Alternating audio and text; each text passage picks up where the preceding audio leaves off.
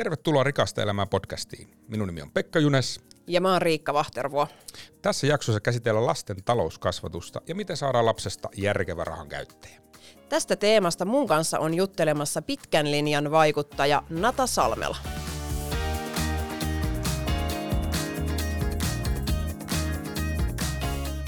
Moi. Moi. Ja tervetuloa Rikasta elämää podcastin pariin. Siis kiitos ja saanko mä heti alkuun kertoa tarinan, koska Toki. kun me ollaan nyt täällä Aleksandrian Rikasta elämää podissa, niin Mähän on ollut teillä töissä aikoinaan. Siis Wow. Aleksandria oli mun ensimmäinen opiskeluaikainen työpaikka ja mä olin ehtinyt elää puoli vuotta opintotuella ja mä kyllästyn siihen, että mulla ei koskaan ollut rahaa. Ja se raha oli aina niin kuin mennyt ennen kuin seuraavat opintotuet kilahti tilille, jolloin mä halusin rikasta elämää. Hain teille töihin, pääsin. Se oli ihan mieletön työpaikka ja myös mun blogi on saanut aika, tota, alkunsa tästä. Nimittäin mä olin tulossa työvuoroon ja olin etuajassa, koska aina pitää olla etuajassa. Kyllä. Ja mä tapasin siinä tota, työpaikan alapuolella olevalla terassilla Tampereella mun silloisen tulevan sitten pomon, jonka kautta sitten tota, mun blogi sai myös alkunsa. Aivan mahtavaa ja aika uusi tieto. Joo, ja mä koko ajan elämässä niin palaan näihin kahteen hetkeen, että miten niin mun ylipäätään koko tämä työura on niin saanut täältä niin alkunsa, ja sitten mulla ei olisi niin mun koko nykyistä siis elämää. Että kiitos teille, että saan olla nyt mukana. Wow, mahtavaa. Ja jos mennään tälleen sloganeilla, niin vanha, vanha, vanha slogan niiltä ajoilta taisi olla, että unelmat kasvavat. Silloin mulla oli unelmia, nyt mulla on rikasta, rikasta elämää. elämää. yes. Ensinnäkin mä oon ihan super innoissani tästä jaksosta. Kiitos, että sä tulit. Mulla on itellä noin puolisen vuotta sua nuorempi lapsi, joten on hauska jutella nimenomaan sun kanssa tästä lasten talouskasvatuksesta. Ja sen lisäksi sä oot tosiaan hyvin tunnettu tämmöisistä suorista kannanotoista rahaan liittyen ja me halutaan puhua siitä rahasta rehdisti ja suorasti, niin tämä on niin kuin täydellinen alkuasetelma. Kerrotko ihan alkuun, että sä sijoitat sun lapselle, miten ja miksi? Mulle itselleni ei sijoitettu lapsena, että lähdetään siitä. Niin tota, itse asiassa vielä 24-vuotiaana, kun mä olin jo muuttanut niin kuin tota Helsinkiin ensimmäiseen vakiotyöpaikkaan ja aloittanut siellä, niin mä en oikeasti edes tiennyt, mitä sijoittaminen on, miten se toimii. Mä en silloin edes tiennyt, mikä asuntolainan vaikka lyhennys on, että miten niin kuin kämppiä voi ostaa tai mitään. Että, että tota, me elettiin lapsena niin sellaisessa perheessä, me oltiin, meillä oli yksinhuoltaja äiti, joka meitä kasvatti, mut ja mun systeri, ja me oltiin aika niinku, semmoisessa niinku perustoimentulon varassa, että ei ollut niinku ylimääräistä rahaa mm. laittaa, laittaa tota, sijo, sijoituksiin, jolloin nyt mä oon ajatellut, että nyt kun mulla on mahdollisuus sekä lapselleni opettaa rahan niin kuin hyvästä vastuullisesta käytöstä ja myös sijoittamisesta ja myös toki sijoittaa hänelle, koska nyt hänellä on se pitkä sijoitushorisontti, niin me, mä kyllä ehdottomasti aion niin kuin käyttää tämän tilaisuuden. Että just kattelin tuossa varmaan toissa päivänä viimeksi, niin Benkun äh, salkun arvo tällä hetkellä on äh, reilu 5000 euroa ja kasvaa koko Mahtavaa. ajan. Ja sitten tota, hänellä on nyt ensimmäinen sijoitusasunto tässä nytten Okei. tuloilla pikkuhiljaa, että kyllä mä ajattelin, että myös niin kuin eri omaisuuslajeihin lähden hänelle sijoittamaan. Ja ehkä mahdollisesti yksi sellainen ajatus, että ottaisi hänet jopa oman firman osakkaaksi mukaan, että pystyisi sitten joskus häntä vähän vanhempana kiristää, että jos hän ei vaikka vie roskia, että mamma ottaa osakkeet pois tästä yrityksen tota, omistuksesta. Okei, mahtavaa. Ja jotenkin noin niin kuin laajalla skaalalla. Mainitsit, että pitkää horisonttia. Onko sulla jotain muuten ajatusta riskistä tai jostain, että mi- miten sä haluat sitä tehdä? Niin, no mä oon ajatellut, että toki en ole itse mikään niinku asiantuntija sijoittamisessa ku- kuitenkaan, vaan luotan mm. sinnekin niinku asiantuntijoiden näkemyksiin ja aika herkästi niinku pyydän myös neuvoja ja apua itse. Että tota, mutta sitten mä ajattelin, että kun hän on nyt tosiaan vasta puolitoista vuotias, niin hänellä on niin monta vuotta tässä edessä, että tässä maailman niinku taloudellisessa tilanteessa ehtii tulla ihan mitä vaan, jolloin se tosiaan hänen, hänen kohdalla voisi jopa sanoa, että, että ei ainakaan sitä tärkeintä sijoittajan virheitä tehty, eli ei aloitettu, vaan niinku aloitettiin heti sieltä synnäriltä, eli heti kun hänellä oli vaan niinku henkilötunnus ja nimi, niin tota ensimmäisenä, ensimmäisenä niin tota pistettiin hänelle tosiaan tällainen jatkuva rahastosäästämissopimus sitten pystyyn. Wow. Eli tosiaan kun aina sanotaan, että, että minun vaikka suuri virheni sijoittajana oli se, että aloitin sen liian myöhään tai en ole aloittanut, niin ainakaan Benkku ei voi sanoa tehneensä näin. Ihan super, koska no, olen Aleksandrilla töissä, joten minun tämän pitäisi tietää, mutta me ei laitettu synnärillä sitä, sitä tota rahastoa pystyyn. Ja saatiinkohan nippanappa 1V-synttäreiden aika, että saatiin nyt kuitenkin ihan hyvissä ajoin, mutta sä oot ollut selkeästi heti saman tien valveutunut tähän hommaan. Ja hyvä, kun mainitsit noin 1V-synttärit, koska siis unohdin myös, että Benkohan sijoittaa myös kultaan. Että hän sai okay. tota yksivuotis synttärin lahjaksi, niin tota, sen lisäksi, että hän sai sinne rahastoihin vähän lisää, lisää täytettä, niin hän sai myös ö, ensimmäisen, toivottavasti ei viimeisen, kultaharkkonsa. Wow, mullakaan ei ole kultaharkko. Ei minullakaan, mutta mä ajattelin, että se oli aika semmoinen hauska tota, asia, että hän tota, iso isänsä antoi hänelle, ja mä en tiennyt, oh. että tämä on edes semmoinen osto ostettavissa oleva asia, että Joo. se on oikeasti näin fyysinen. Joo, eli, kyllä. eli oli hauska myös itse sen lapsen kautta oppia jotain uutta. Minkä, mäkään en tiedä, minkä kokonen on kultaharkko? se, se on siis tällainen niin kuin, luottokortin mallinen okay. äh, metalliläpyskä, jossa on semmoinen pieni äh, läpinäkyvä muovilokero, jossa on semmoinen SIM-kortin mallinen kokoinen tota, tota juttu, mutta sen arvo siis noin 70 euroa. Että... Okei, okay, no niin. Eli ei tullut siis semmoista niinku tiiliskiveä, mitä on roopeankalla. Ei, tämä on semmoinen kultaharkko, joka voi teipata hänen vauvan kaavakirja. Ihana, just täydellinen.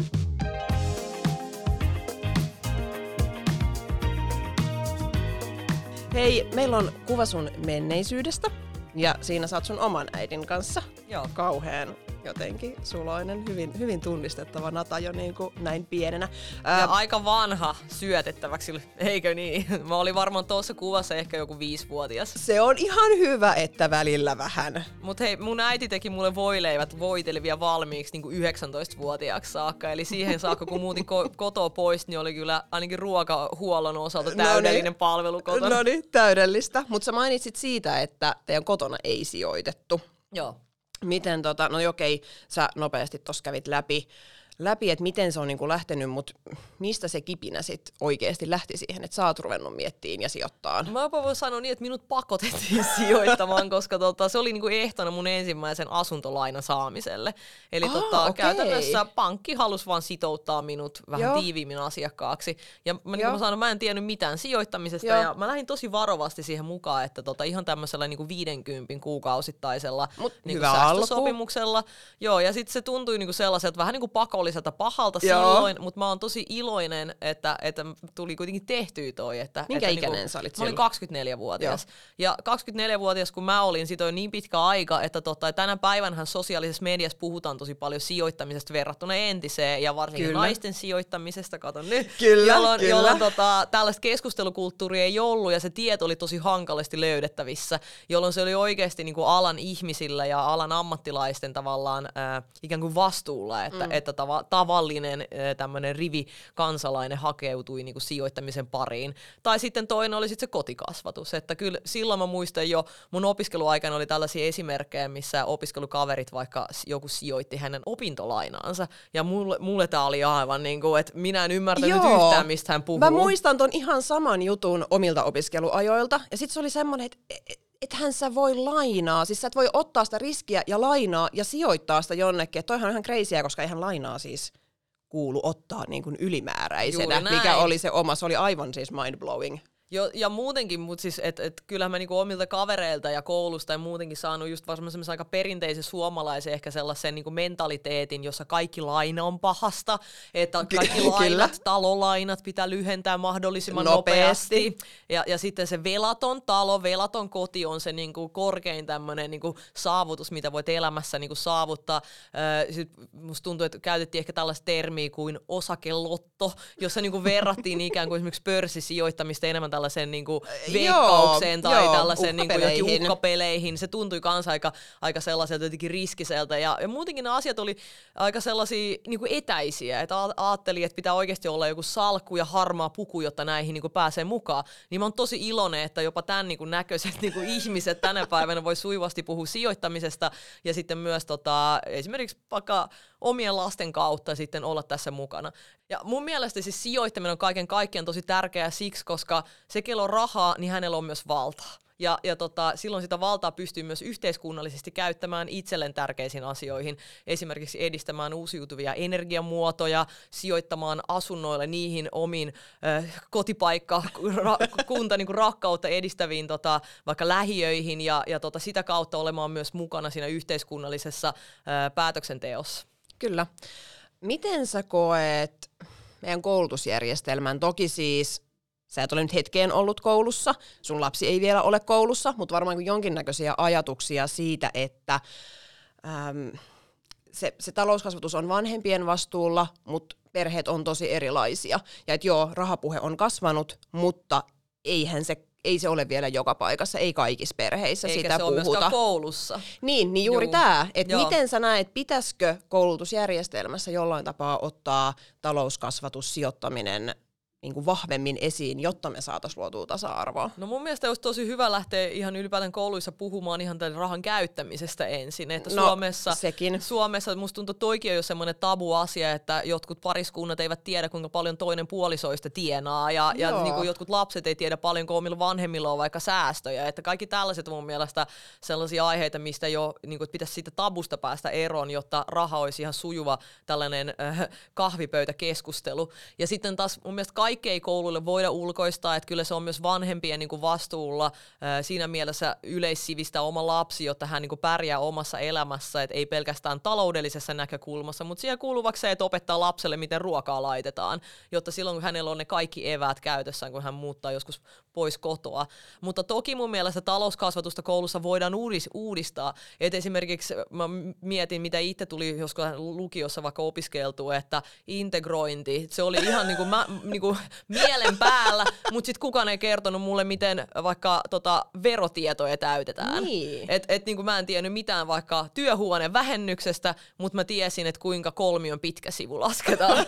niin siinä oli myös vähän sellaista, että kuinka, kuinka paljon näillä eri taidoilla on ollut sitten, niinku sitten sit myöhemmissä elämässä niin tota käyttöä.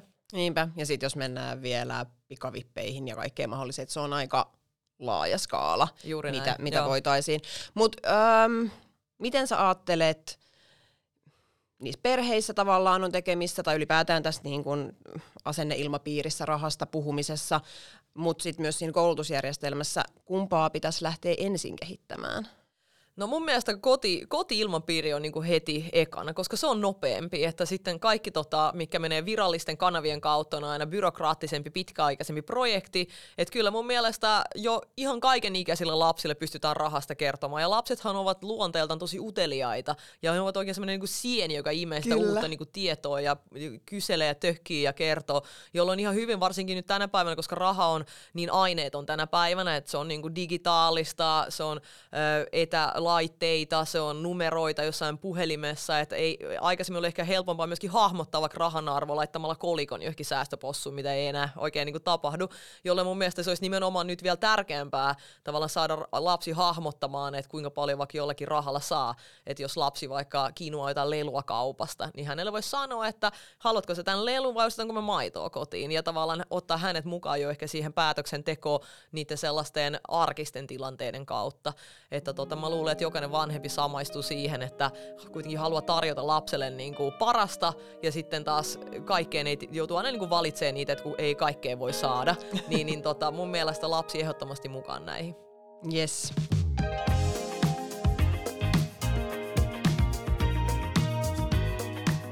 Tässä on sun nykykuva jossa te ootte sun lapsen kanssa keksihommissa.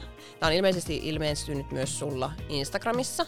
Joo, ja tämä on tämmöinen työtilanne. Eli vaikka nyt näyttää tällaiselta ihanan seesteiseltä tilanteelta, missä mä ja mun tota, lapsi syödään keksejä, niin tässähän on valokuva ottanut meistä kuvan, ja tämä oli osa ää, tällaista tota, kampanjakuvauksia. Eli tota, mulla oli itselleni tosi selkeä mielikuva myös siitä, että lapsi olisi niinku mukana tässä omassa duunissani, ja sitten kaikki sellaiset kampanjat, joissa hän on itse ollut mukana omilla kasvoillaan, ja jotka olisi mahdollista ilman häntä, niin hän saa kaikki ne ansiot itselleen. Eli lapseni on niin kuin ansainnut aika paljon rahaa jo noin pieneksi, että mä oon aikaisemmin mediassa sanonutkin, että Benkun ensimmäisen vuoden tulot oli 60 tonnia, niin kuin tuplasti käytännössä, mitä keskiverto suomalainen Kyllä, tienaa. kyllä. Että hän on joutunut kyllä du- duuniakin painamaan sen osalta, myös sunnuntaisin.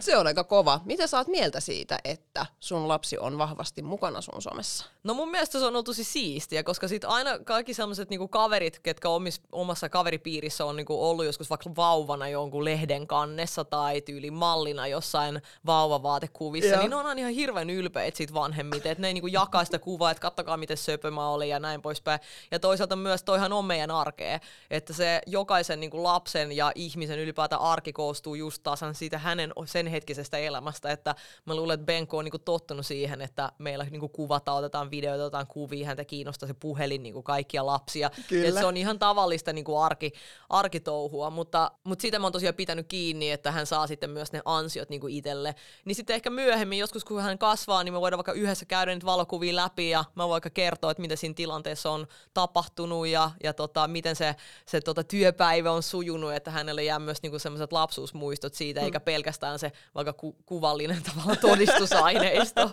Toki hänelle jää myös ne tulot siitä, mikä on ihan kiva. Kyllä. Ja mä oon taas ajatellut, että puhutaan aika paljon niin kuin ylipäätään lapsista sosiaalisessa mediassa, että onko se ok näyttää lapsen kasvoja mm. tai näin poispäin, niin sehän on tosi harkittua, että kyllä mun someseuraajat tietää vaan ja ainoastaan ne asiat, mitkä mä oon niin kuin tämän yli 11 vuoden niin kuin kokemuksen pohjalta päättänyt heille kertoa ja jakaa, niin, niin tota, ei siellä ole mitään sellaista, mitä ihmiset oikeasti tietäisivät mm. ikään tai tuntisivat minun, minun niin kuin lapsestani käytännössä. Myös aika vauvat on aika geneerisen näköisiä, se ei ole mikään sellainen, että hän ei tästä mukamassa muuttuisi. Et kyllä mä ajattelin, että siinä vaiheessa, kun hän sitten opettelee puhumaan ja niin kuin osaa vastata ja näin poispäin, että se varmasti myös ihan luonnollisesti sieltä häivyttyy niin kuin elämästä, mutta nyt se on ainakin ollut kiva ja helppoa ja hauskaa ja toisaalta myös aika tuottavaa. Et varsinkin tämän koronavuoden aikana niin nämä tota, lapsi, lapsiaiheiset niin kuin duunit on Joo. Oikeasti pitänyt mun koko yritystä niin kuin pinnalla. Et mä voin sitten myöhemmin mun lapselleen kertoa, että et hei, jos et sä olisi esiintynyt näissä kuvissa, niin me oltaisiin ehkä jouduttu muuttaa johonkin pienempään asuntoon. Niin ja onhan se myös fakta, että sä teet työksesi vaikuttamista, jolloin jostainhan sun täytyy ammentaa kaikki se sisältö. Ja jännästi, jos sulla on se pieni lapsi, niin ei sulla ole sit määräänsä enempää jotain muuta Juuri aikaa näin. kuin sitä lapsiaikaa. Kyllä, se on just näin. Mikä mun mielestä kaiken siisteintä tässä on ollut kuitenkin se palaute, mitä mä oon saanut muilta seuraajilta. Joo. Eli tota, mä oon niinku halunnut rikkoa mun omissa kanavissa tosi vahvasti sellaista niinku äitiysmyyttiä, sellaista tosi perinteistä roolia, että mi- millaisen, millainen, niinku, millaisena ihmisenä nainen ja äiti yhteiskunnassa nähdään, mikä on niinku hyväksyttyä, mikä on tämmöinen kätevä emäntä, vaimomatsku, tosi tämmöisiä niinku pölyisiä rooleja, joita naisille asetetaan, niin tämä on ollut niinku täydellistä tavallaan saumaan sen oman kohtaisen kokemuksen, sen oman lapsen kautta päästä myös vaikuttamaan yhteiskunnallisiin asenteisiin ja sit sitä kautta tuomaan myös niitä epäkohtia esiin ja pyrkiä niitä muuttamaan. Niin se palaute, mitä mä oon saanut just näistä kaikesta sisällöstä, missä lapsikin on ollut mukana, on ollut niinku tosi, tosi positiivista. Ihan tosi makea kuulla. Mutta mites sä oot itse vähän vaatimattomimmista oloista, ja nyt sit Benkulla on, okei pieni kultaharkko, mutta on Joo. kultaharkot ja on, on ne rahastot ja on systeemit. Ää, pelottaako sua jotenkin se, että niinku, millainen Benkusta kasvaa, että et tul, muotoutuuko sinne joku kultalusikka Joo, johonkin paikkaan tämän, tämän kaiken ansiosta? Mä oon, totta kai siis mä oon itse naureskellut mun miehen kanssa tästä niin paljon, että hän on tämmönen niinku pikkukultaposukerhon jäsen jo niinku lapsena ennen kuin itse edes niinku tajuaa, missä oma nenä on. Niin tota, ehdottomasti mulla on niinku tosi tosi tärkeää se, että mä Benkulle niin kerron siitä mun omasta taustasta, mistä meidän perhe on kotoisin, millaisista tota lähtökohdista me ollaan jouduttu niin ponnistamaan, mun, mun vanhemmat, me, me ollaan maahanmuuttajia Suomessa, ja tota, että se kaikki ei todellakaan ole mitään itsestäänselvyyttä, vaan sen eteen on joutunut niin tekemään paljon duunia. Et se, että Benkulle nyt kävit sägä, niin kyllä mä aion ehdottomasti niin kertoa, että et, et näin on, ja että hän myös niin ymmärtää sen, että ei vaan pidä sitä itsestäänselvyytenä.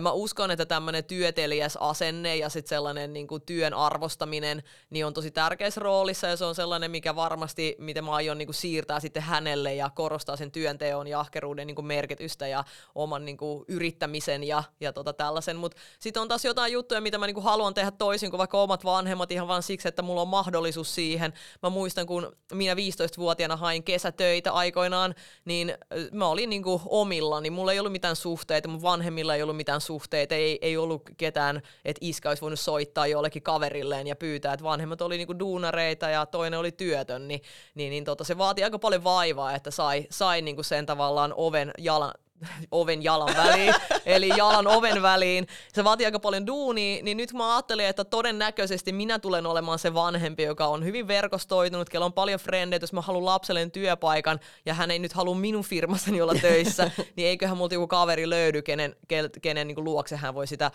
sitä tavallaan työelämää lähtee, lähtee opiskelemaan. Et mun mielestä se olisi myös tosi keinotekoista, vaikka, vaikka hänelle sanoo, että rupeapa rustailemaan noita työhakemuksia, lähettelee niitä netissä, jos kerran mahdollisuus on. Että myös sellainen niin kuin tien silottaminen sitten omalle jälkipolvelle, jos se kerran nyt on mahdollista, niin kyllä mä aion sen myös hyödyntää. No mitä sitten, jos vaikuttaa siltä, että Benkulla alkaa vähän niin kuin päälle pilvissä ja sellaiset realiteetit hukkuu, niin miten sä oot meinannut niitä tilanteita käsitellä? Niin, tästähän mä oon saanut myös jonkun verran niin kritiikkiä siinä mielessä, että onko nyt mitään järkeä säästää lapselle ja sijoittaa lapselle, koska sitten kun hän täyttää 18, niin mitä jos se ottaa kaikki ne rahat ja hassaa ne mm. johonkin niin turhuuteen.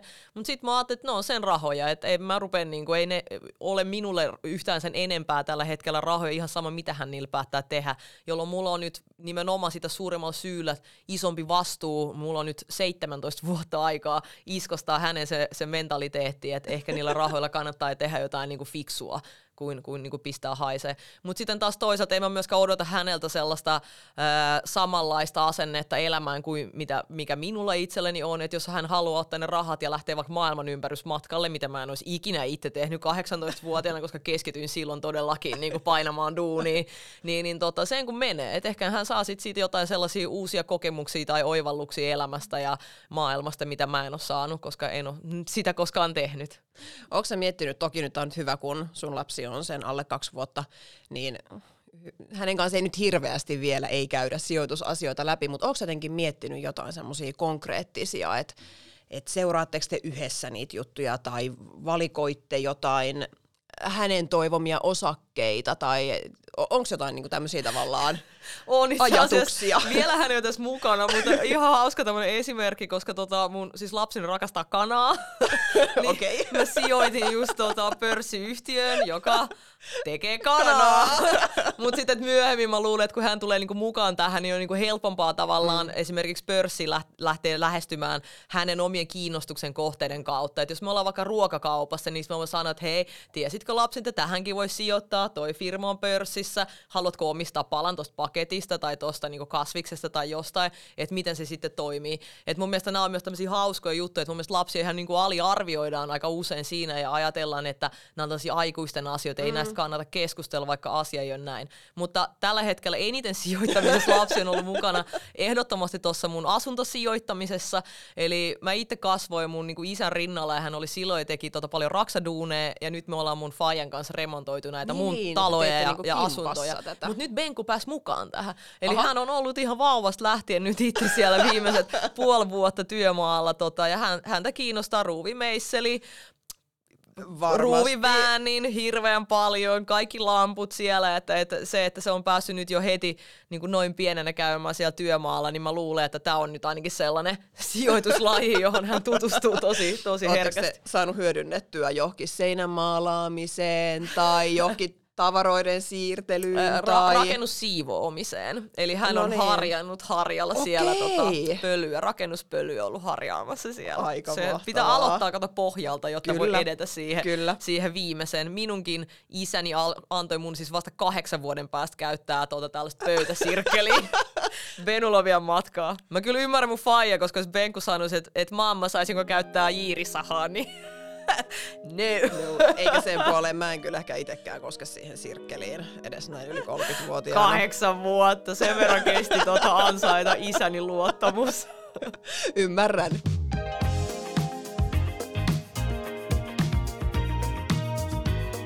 Tota, niin jos puhutaan sitten napsu tulevaisuudesta. Joo. Tuossa sun kuvassa on Portugalista viiniviljelmää. Mistä, mistä tää kertoo? Vi- viinit Portugalissa on aivan loistavia, mutta mä oon silleen, että tota, mä oon käynyt Portugalissa yhden kerran ja mä siis ihastuin siihen maahan ihan täysin. Ja, ja sitten se on jotenkin aina piirtyy mulle semmoisena niinku kuvana, että mitä sitten tulevaisuudessa, kun kun jotain täällä tapahtuu, ehkä lapsi vähän kasvaa tai, tai tota, rupean ehkä etsimään itselleni jotain uusia työmahdollisuuksia. Tai sitten tulee joku sellainen hetki elämässä, että on vähän pidempi ö, vapaa-aika käytännössä suunnittelemaan tai miettimään, että mitä muuta elämällä niin keksisi tehdä.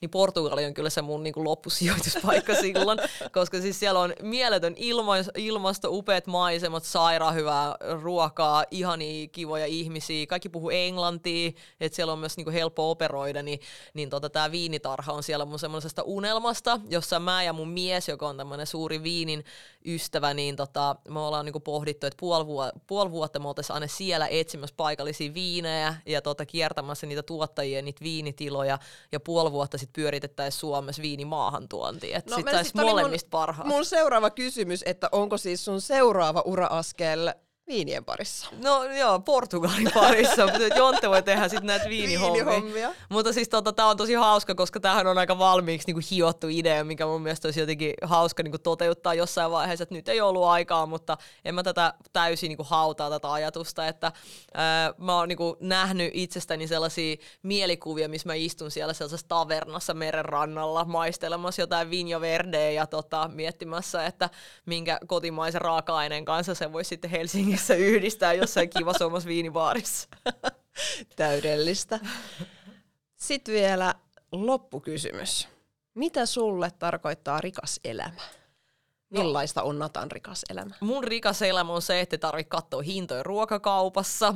Ihan ehdottomasti ensimmäisenä se on sellaista ää, varmuutta huomisesta, että ei tarvi tota myöskään stressata, että, että mistä huomenna jotain löytyy. Ja myöskin sellaista ihan puhdasta hedonismia niin kuin elämässä. Et kyllä mä oon myös sen verran mukavuuden haluinen, että, että haluan vaikka tota istua mukavalla nojatuolilla ja sitten leputtaa silmieni jossain kivassa visuaalisessa asiassa tai sisustaa sen kotini just sillä tavalla kuin haluan, niin se on semmoista myös elämästä nautiskelua. Mä niin kuin ajattelen, että sellainen perustoimeentulo on just se, se tota leipää ja sitten rikas elämä on se, että sä saat siihen sen kivan prosciutto siihen päälle.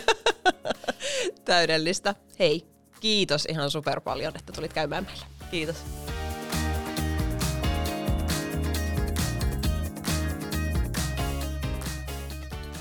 Kiitos kun kuuntelit jakson. Rikasta elämää podcastin tällä tuotantokaudella tutustutaan kahdeksan mielenkiintoisen vieraan rikkaaseen elämään. Pelkän äänen sä löydät Spotifysta ja jos sä haluat myös nähdä meidän upeat vieraat, niin tsekkaa YouTube. Nämä jaksossa esitellyt kolme kuvaa löytyy meidän instasta at rikasta elämää. Ja tuotannosta vastasi Crash Oil.